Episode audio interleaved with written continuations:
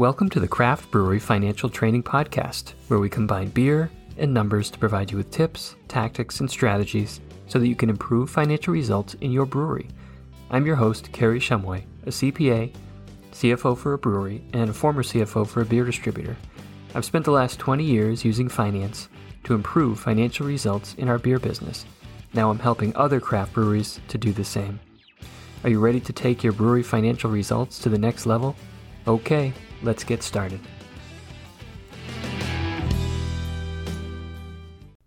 Hello and welcome to the Craft Brewery Financial Training Podcast. My name is Kerry Shumway and I'll be your host. Today, you'll be hearing the audio from our live training session for the Brewery Financial Training Program. If you'd like to learn more about the Brewery Financial Training Program, you can click the link in the show notes or you can just go to carriesfinancialtraining.com and check out the course details. There are two flavors of the Brewery Financial Training Program. One is our general overview, and the other is done in partnership with Ekos. So you can learn about financial training concepts and tactics, and then how to apply them using the Ekos software. So, the Brewery Financial Training Program is for owners, managers, and staff who need practical financial training to improve cash flow profitability, and to build a better brewery business.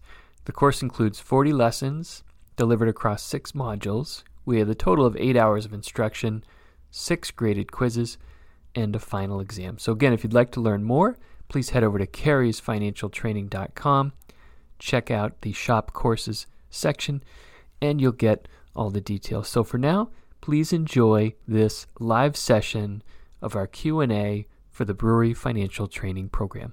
Everybody, and welcome to our live session on the Brewery Financial Training course. And happy St. Patrick's Day. Thank you for joining me on this lovely day. And just want to reiterate that these live sessions are a forum to do a couple of things. One is really to help you with any questions, however big or small, that you might have, and keep you going on the course content. And then to present highlights from the course modules kind of in a, a bite-sized fashion. So I'm going to run through modules three and four today, present some highlights, and also use this as a forum to share things that I'm learning that might be useful or profitable for you. So one thing that I'm sure you've heard of, but I think it bears repeating, is the ERTC, the Employee Retention Tax Credit. Um, so if you're familiar with it and you've already investigated whether it's right for your brewery or you qualify, then you're all set. If you haven't checked that out and you think you might qualify, I would definitely encourage you to do so. The first step would be to talk with your payroll provider and just you know check in to see if this is a, something they can file on your behalf, and then check in with your CPA firm um, and I'm I'm happy to field any informational questions on it. I don't do taxes or filings like that, but I can just share what I've learned in that regard. So if there are questions on that, be happy to to uh, to take those. But it's definitely a big deal. Encourage you to check it out. And lastly, on that point, is I recently did a podcast with Josh Lance. He's a CPA on the ERTC. So you can find that on craftbreweryfinancialtraining.com or just go to Apple Podcasts, search for Craft Brewery Financial Training and ERTC. You should see it there. Housekeeping items we have our chat area, as you know. So definitely encourage questions, comments, feedback, anything you like in the chat area. If you would like to reach out, uh, happy to handle any questions via email, Kerry at beerbusinessfinance.com. Also, happy to do a short call if you have a question that doesn't lend itself to the chat or an email. And of course, presentations of this will be available for replay and for sharing with your team. Uh, you should get an email about an hour or so the, after the conclusion of this with a link uh, to get the replay. And the presentation deck is available. If you go to the upper right hand corner, there's a little handout section. You should be able to click that and get the download there. So, just very quickly, my name is Kerry Shumway. I'm a CPA, CFO, former CFO for a beer distributor and currently partner and CFO at Wormtown Brewery in Worcester, Massachusetts. So, very happy to be presenting this information to you and fielding any questions that you may have about the brewery financial training program or any other challenges you may be facing in your brewery. So last week we did in our live training, we covered modules one and two, and we talked about the brewery financials, chart of accounts, general ledger, really how to set up your income statement, balance sheet, and statement of cash flows. And today we're going to talk about the highlights of modules three and four from the brewery financial training course. Module three are these common financial problems that tend to crop up in brewery financials. I want to just present to you what they are, give you some tips in terms of how to identify whether you have these problems, and then some starting points on how you can address them. And then we'll cover cost of goods sold and pricing. That's the highlight of module four. Next week, we'll go through module five. This is our budgeting module, financial planning. And then we'll wrap it up the following week with module six on cash flow. As I mentioned last time, when you're starting the brewery financial training program, there's just a course introduction. You know, goes through the overview, the outline, and the objectives. In the bottom section where it says "Please introduce yourself," I'd love to hear from you if you haven't done so already. You know, tell me about what you hope to get from the course. Uh, what are your goals and objectives, and maybe any challenges that you're facing? So, if you go through that introduce yourself section, there's a series of questions. Um, for those who have filled it out, thank you. That's very helpful. It helps me you know create course content that's going to be most useful uh, for you guys so if you haven't done it yet uh, please do fill that out i appreciate it wanted to share some of the feedback questions challenges that others have uh, put out there. Um, and this may be these may be challenges that you're facing as well. One comment was a big challenge is getting raw material inventory right. Just from a from an ordering perspective from a stocking perspective from a safeguarding perspective for you know counting it and so forth. You know raw material inventory in general is a huge asset and it's a lot of cash tied up so having a good process around our inventory is super important and we'll dig into that a little bit here today as i highlight you know one of the problems that does come up is inaccuracy in inventory and has a, a very um, pervasive ripple effect you know when your inventory is not right uh, that can create lots of problems throughout your organization, operationally, sales wise, you know, certainly cash flow wise. So this this individual has a challenge, and that's it's frankly it's a challenge for most breweries. So having good systems and process is one of the ways to address that.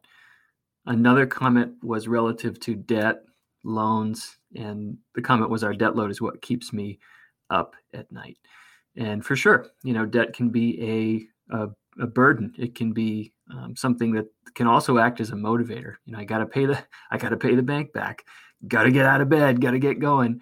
Uh, so debt load certainly, from a financial perspective, what I recommend with this is saying, well, how do we identify if your debt load is is right? How how do we determine if your brewery is properly leveraged? So we get into certain ratios in that regard. You know, how to determine, you know, your debt to equity, for example, how to determine uh, whether you can adequately uh, finance, pay back uh, the debt. So we have certain metrics that we like to see relative to, you know, how much do you owe on a monthly basis, and what is your your EBITDA or your cash flow coming in. So you do those comparisons. So that's how I like to start with addressing that question. Might the debt might still keep you up at night, but at least you can measure it and determine, you know, whether you you're kind of in line as to where you should be from a financial perspective. This question, this third one, this challenge, uh, their challenge is properly costing our beer and understanding margins. This comes up all the time.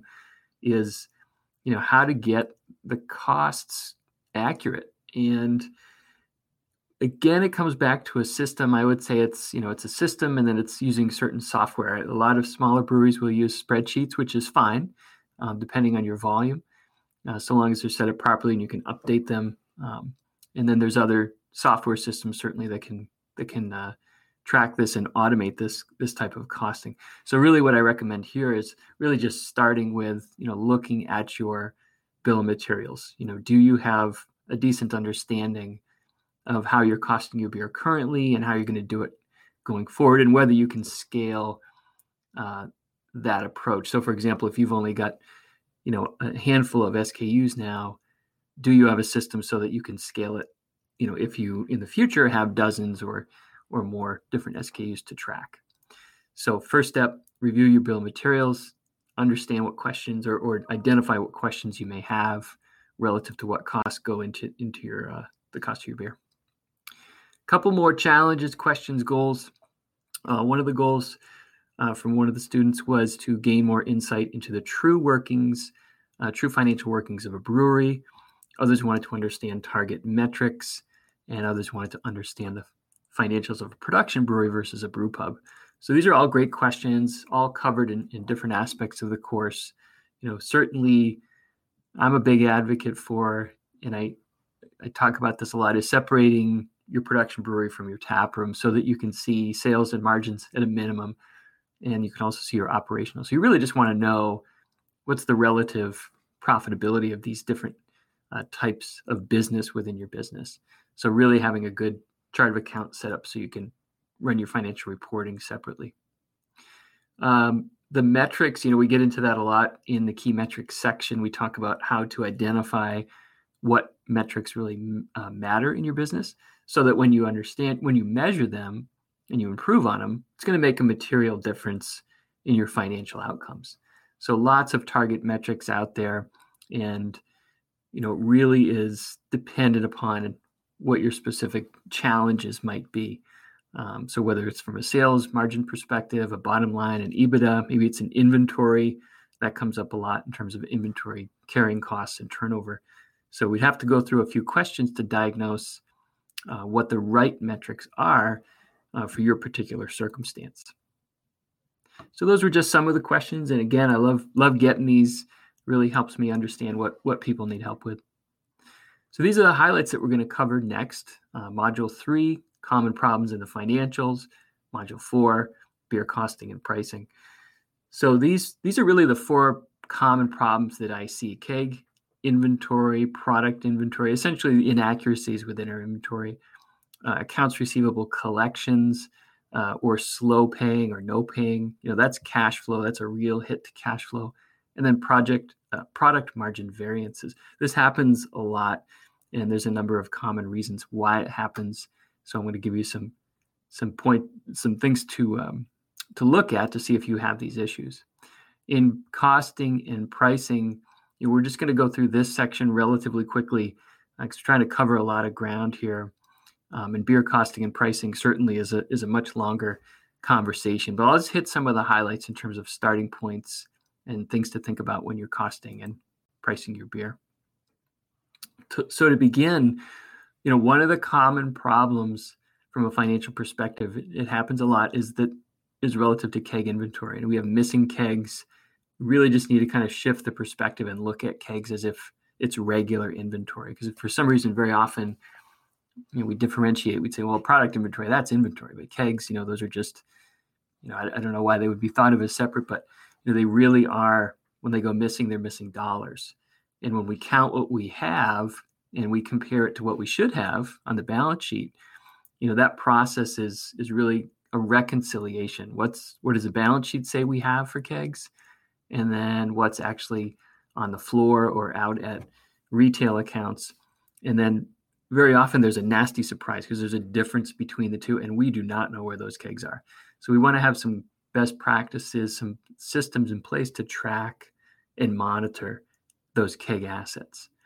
And using tools to make that process more efficient and effective. So there, there's definitely lots of software out there to do that. We use Keg ID, works great. QR codes to track. Uh, so that's just one way you can go about this. From a process perspective, count and reconcile, it's very similar to regular product inventory, except kegs can live in lots of different places. So we'll have full kegs in the brewery, empty kegs in the brewery. So we need to count full and empty kegs that are out at retail. And then if we're working with wholesalers, what do they have on hand? So the stuff lives in a lot of different places. And because it's in it's so many places, it does lend itself to kegs going missing. Um, so having a good process, counting on a regular basis, is just going to catch those errors be- before they come big problems. You know, keg loss happens. You know, I, don't know that we can eliminate it entirely, but we can certainly mitigate it, and put systems in place to get re- to recoup our money if we're losing um, in certain places. But we got to start with a process to count it, identify the places where it lives, and then put in systems uh, to go out there and do those reconciliations. This is the keg ID software that I was referencing. You know, essentially what happens is each keg has a unique QR code, and there's a process to scan kegs in and keg them uh, scan them out. So you know exactly where your kegs are located, or at least from a software perspective, you know where they should be, and you know maybe as importantly, you know how long they've been there.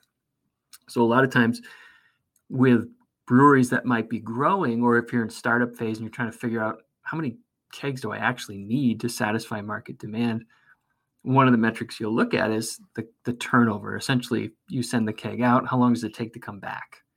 Uh, so that's important in terms of doing the analysis of how much do I think I'm going to sell for kegs and how long are those kegs going to be out in the market before I get them back so I can clean them and refill them and send them out again. So that's that that turnover. So the software can do that automatically for you. Uh, there's just some setup involved. So I'd recommend looking at this. It doesn't really matter what you use, just so long as you have a system. Uh, this one just just works for us. Problem with product inventory, or very similar to keg inventory, is that it's inaccurate. Now, keg inventory, if it's inaccurate, we can have some problems. We can have financial problems whereby, oh man, I thought we had fifty thousand dollars worth of kegs, we only have thirty thousand. I don't know where the rest of it is. That's a twenty thousand dollar write off. That's painful. And furthermore, if we run short, maybe we're not able to meet market demand. That's painful too. So with product inventory, very similar. If we've got inaccurate inventory, whether it's raw materials, packaging materials, finished goods, you know, these can create problems uh, throughout the organization. Uh, Drew was asking, what's the name of the keg software that we use? Um, that's the it's a keg ID. I think it might be SLG Logistics, uh, but I, I'm pretty sure the brand name is Keg ID. Uh, so if you want to check that out, if if you can't find it, Drew, just shoot me a message and I'll track down. They these these guys change hands and they change names, um, but I'm, I'm, reasonably sure it's Keg ID.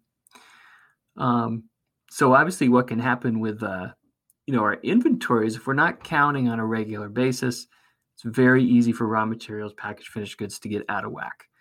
So one of the starting points is that's right, Ian. Yeah, kegid.com. Perfect. Um, really identifying how you want to count your inventory, and I and I look at this uh, really in kind of in two broad um, ways to go about it. You can do your cycle counts, you can do your full physical inventory counts. And I'll kind of talk through quickly the pros and cons of each. And I'll, you know, spoiler alert, I'm a big fan of cycle counts. I'm not a fan of full physical, but we'll go through these. When you're doing your inventory count process, there's really kind of three key things to think about. First is planning and preparation. And this is hard because if we want to count, we just want to get out there, count the stuff, reconcile it, post it, and, and get on with our day.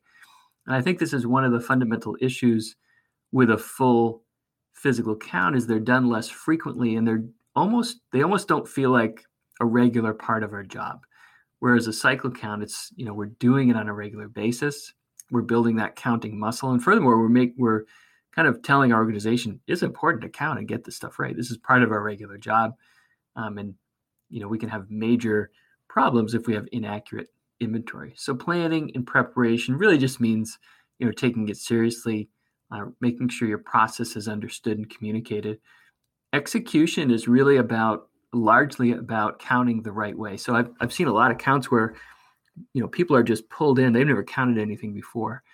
And you know, you're asking them to, to count pallets or maybe raw materials. It's, it's just kind of a recipe for disaster. So you, you want to have people that are trained, uh, that can count. I know that sounds obvious, but I've seen it. Um, so we're counting properly. We have rules for recounts. Very often we'll go into account and we, you know, we we are checking what we should have, and we've got variances. Well, how do you want to address those? At what point do you need to recount? At what point do you have to have someone independent, uh, a third party count it for you? So establishing those rules up front is important in the execution process. And then analysis of the results. You know, this is the one that you know very often gets left uh, for last and sometimes doesn't get done at all because we're, we're just trying to get the count done get the post uh, the counts posted and we're not setting aside time for analysis in a post-mortem well what did we find what was the relative accuracy what do we think might have gone wrong how do we plug, how do we identify and plug some of these holes in the bucket? It's a super important step. Um, and I understand why, you know, sometimes we get rushed, but I, my recommendation is to set aside some time for that. Uh, so Kim uh, has a comment. We're dealing with third parties for distribution. How do we get them to cooperate with physical? One is particularly bad. I'm sorry to hear that. Um, well, I think it really comes down to you know setting the conditions. It's like when you're working with a with a distributor. Sorry, it's funny because it's true. You know, I've, I've I, I feel your pain. I guess it's more, um, you know, what's what's the phrase there? I you know, laughing through the tears. It's it's hard, but yes, I would set the conditions with the the distributor and basically say, look, these are these are our policies and procedures. Here's how we're going to handle kegs. We're going to do, you know, whatever your whatever your um, think would be a good practice. But I would recommend having information sharing whereby the wholesaler is, you know, doing, you know, it's required to do those counts and so that you can do your reconciliation. So if you say, look, this is part of our larger uh, keg inventory count process, you know, as our business partner, we're asking you to do this. Um, so, you know, doing it up front is easier. Uh, but if you have to go back and try to reset the rules, you, you, can do it. You know, the other way to do it is via Keg ID. Then you don't have to ask them to do anything. You know exactly what they have on hand, and then you can simply send them a report on a periodic basis, monthly, quarterly, that says, you know, we use Keg ID. We're scanning everything. Um, we, you know, our report shows that you've got, you know, 48 kegs. You know, please confirm, and then have them do the reconciliation that way. Uh, so that that's my preferred method because then then they're at least on notice that you're you know you've got a, a method of accountability there. Um and kim's asking is kegs and packaged product? Now in this case really just kegs because you, you've already presumably if you're working with a distributor you've already sold the packaged product. Uh, so that's kind of on them. They've they've taken it they've purchased it you're you're good to go.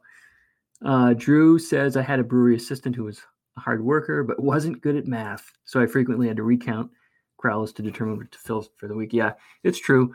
You know, I think it's like any any job. It's either you know you've got people that have the certain skill sets, and counting. You know, it seems pretty straightforward, but you know, depending on how we palletize products or you know what it is that we're counting, it may not be straightforward. So I, I'm a I'm really a fan of the people that are closest to the inventory.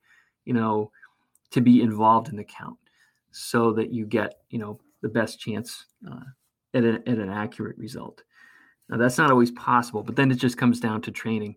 But I think the takeaway is don't take it for granted that people know how to count because in my experience, a lot of people don't, or they're just they're rushing through it, or there's not enough oversight.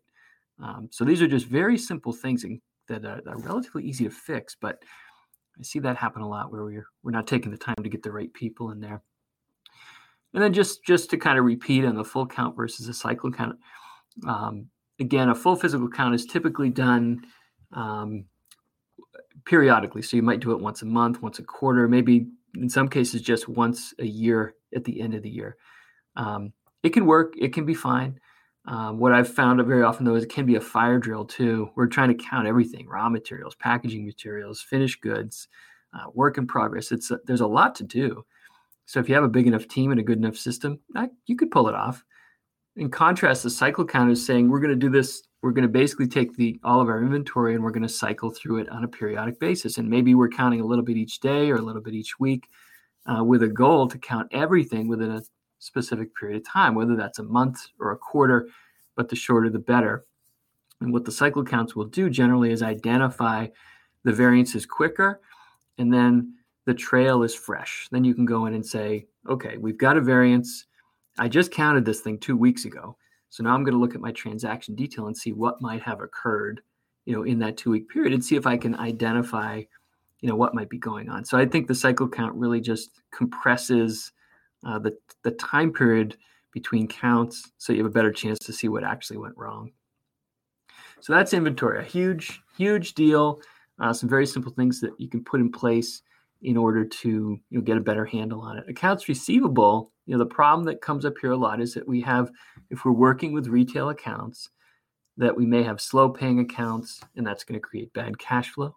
We may have accounts that decide they're just not going to pay at all, or they go out of business, and that becomes bad debt. So either way, it's hurting our cash flow. So the takeaway here is to understand really how to run and read and review the accounts receivable aging report. And really, what it comes down to is just staying on top of this, running this report on a regular basis, identifying accounts when uh, they might be uh, slow paying, and then having a system to follow up. Um, if you're working with a wholesaler, it, generally speaking, they're very good at paying. You know that that's one of the benefits is you know you've got one customer instead of say 100, and you've got one check, and and uh, generally the wholesalers are are good about paying their bills. Um, so if you if you're working through a wholesaler, hopefully your accounts receivable uh, collection issue is not uh, quite as challenging as if you're dealing with hundreds of retailers. Just a quick snapshot in the accounts receivable report. Um, if any standard accounting software, you should be able to run your AR aging report. In this example, it's really just showing us who are all the customers that owe us money and what is the age of those invoices. So, for example, retailer one owes us 7,500. We've got our aging across the top. These are the columns 0 to 30, 30 to 45. That's the date, that's the age of the invoice or invoices due from that retailer. So I've color coded it here just so you can quickly see if it's green and our credit terms are, say, 30 days, you know, we're okay with that column. If it's in yellow, we've got some overdue situations and it's in red, we need to jump right on it.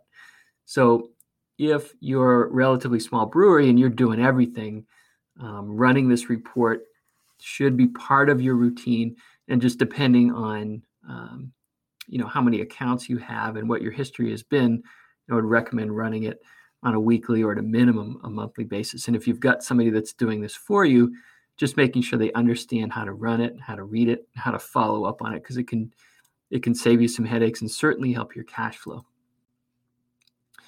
two best practices we used to do this we would say um, this is sort of a, a, a two step technique to improve your cash flow.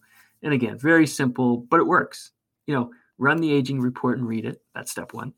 Step two, ask the customer for a check. That's it.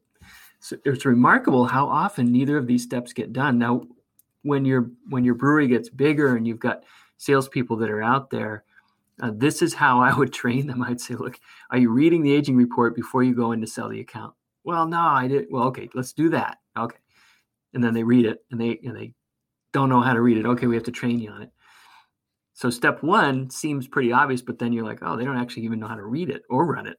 So let's let's solve that. Step two, ask the customer for the check. So a lot of a lot of folks don't like to ask for money. It's just a thing, um, but it's you know it's it's about our cash flow. It's a, it's about our financial viability. So we need to get over this and make it part of our routine. Just asking for the check. Hey, I've got a check. Can I pick up a check today? I can see you've got an invoice here. There. Do you need another copy of the invoice? Whatever it may be.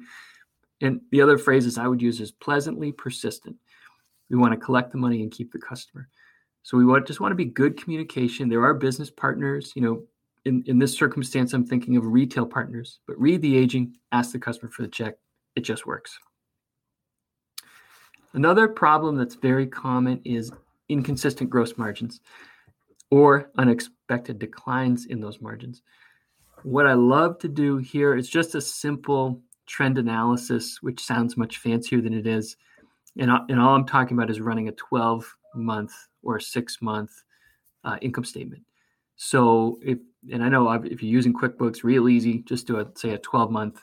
And I want to see sales, cost of goods, margins. You can see expenses too, but really focusing on what our margins look like and I want to I want to use those to try to determine what is the relative consistency of my margins because it should be pretty consistent and if it's not we should be able to explain it so i just want to run through some of the common problems you know that can that can cause those and figure out how you want to uh, go about attacking so again a monthly income statement what we typically do is we'll run a monthly so a month to date or and a year to date right what i'm asking you to, to consider here is a is a 12 month income statement. So we're sitting here in March and you've probably got February financials done. So looking at February and 12 months back, and then just looking and seeing what your consistency is relative to those margin percentages. Don't worry about all the numbers. That's that's the beauty of the percentages. If you've pegged your brewery margin and you know 40% is a margin you should expect, you want to see somewhere around 40% each month. And if it's different, you want to have, and if it's materially different, and this happens all the time, you know, one month it might be 4%, and then it's 68%, and then it's minus 2%. What is going on here? So those are indications that something is amiss. And some of the causes of those, it, generally what it is, it's inventory valuation. It means we haven't properly valued our inventory. Our bill of materials is not right. It's missing something. Uh, it may mean we have timing issues relative to inventory receiving or shipping out. It may have pricing problems. You know, we might have costs of our product that have gone up uh, where pricing didn't respond in kind.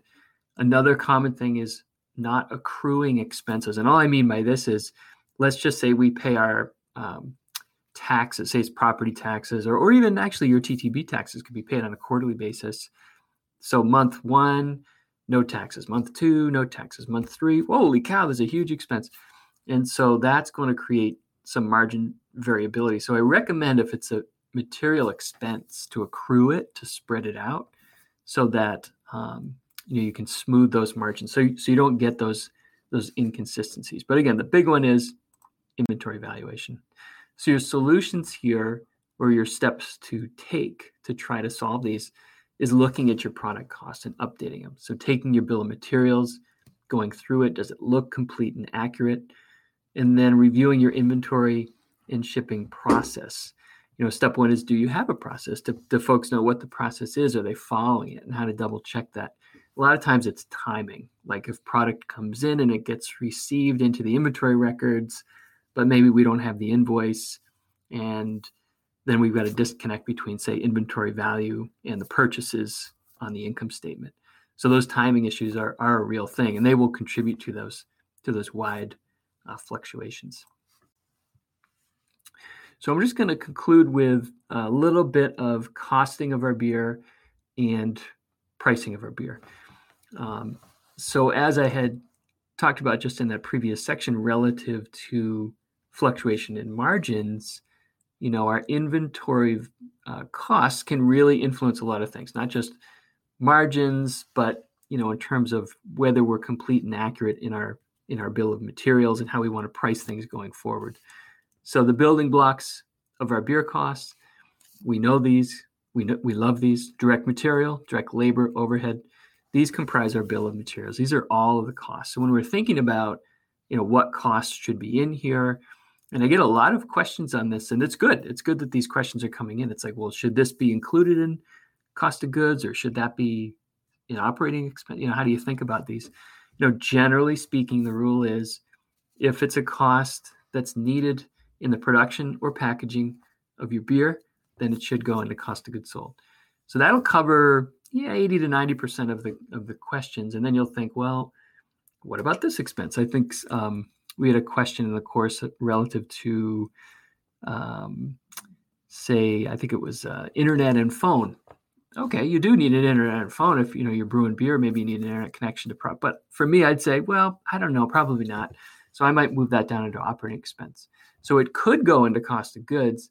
And the key is whichever you decide, those are kind of coin flips, you know, just to be consistent with it. But the big ones are the obvious ones direct material, that's your raw materials, your packaging products, and so forth. Direct labor, that's your brewers, your packaging folks. Overhead, this is where it gets a little bit more confusing because you may have allocations if you're talking about like your rent or utilities or things of that nature. Um, so going through that list and being as uh, complete and accurate as you can is is uh, is a good good task. So, from a pricing perspective, um, once we understand what our costs are, have a pretty good handle on it, and have a system to keep them updated, you know, we want to understand how the costs are going to relate to pricing, and then ultimately pulling it all together uh, to understand what our margins are. So, our pricing terms, I'll go through these quickly uh, PTW or PTD, that's if we are selling to a wholesaler. That's the price to wholesaler or the price to distributor. The wholesaler is then going to sell to the retailer. That's the PTR, price to retailer. And the retailer is going to ultimately sell to the consumer, PTC, the price to consumer. So when we're getting into our pricing, we just want to make sure that we are clear about what the stakeholders are and what the margin analysis and requirements for each are within the three tier system. So we use this handy dandy little beer pricing schedule, and this is in our downloads, and we'll pull together all of our information. So, what I recommend doing is having a sheet like this for a minimum for your big selling products. So, in this case, we've got easy IPA, and we've got all the different package configurations from half barrel to 12 ounce cans. And we really want to understand what are our beer costs and what are we selling it for so we know what our margins are. And I've used this example before, but I think it's worth repeating.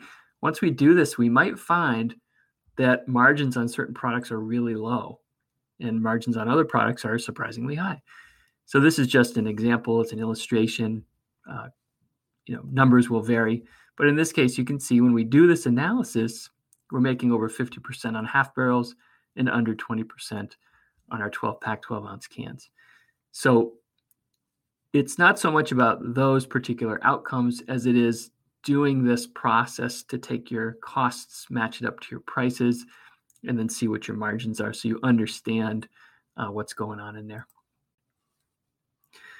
So we ran through the highlights pretty rapidly, covered a lot of ground. Just so just to recap it, these problems in your financials are real. You may have one or more. So my recommendation, you know, action item is to really kind of look at each of these keg inventory, product inventory, accounts receivable, collections as it affects your cash flow and your product margin variances. Um, you know, just kind of walk through those look at your financials, see if something looks funny in there, and use those common um, causes. There's, you know, there's there's not an infinite number of causes. You know, there's a handful for each of these. Um, so it should you should be uh, able to identify these relatively quickly and put some fixes in place. Beer costing and pricing, you know, I think the one takeaway from here is just got to know what your beer costs to make.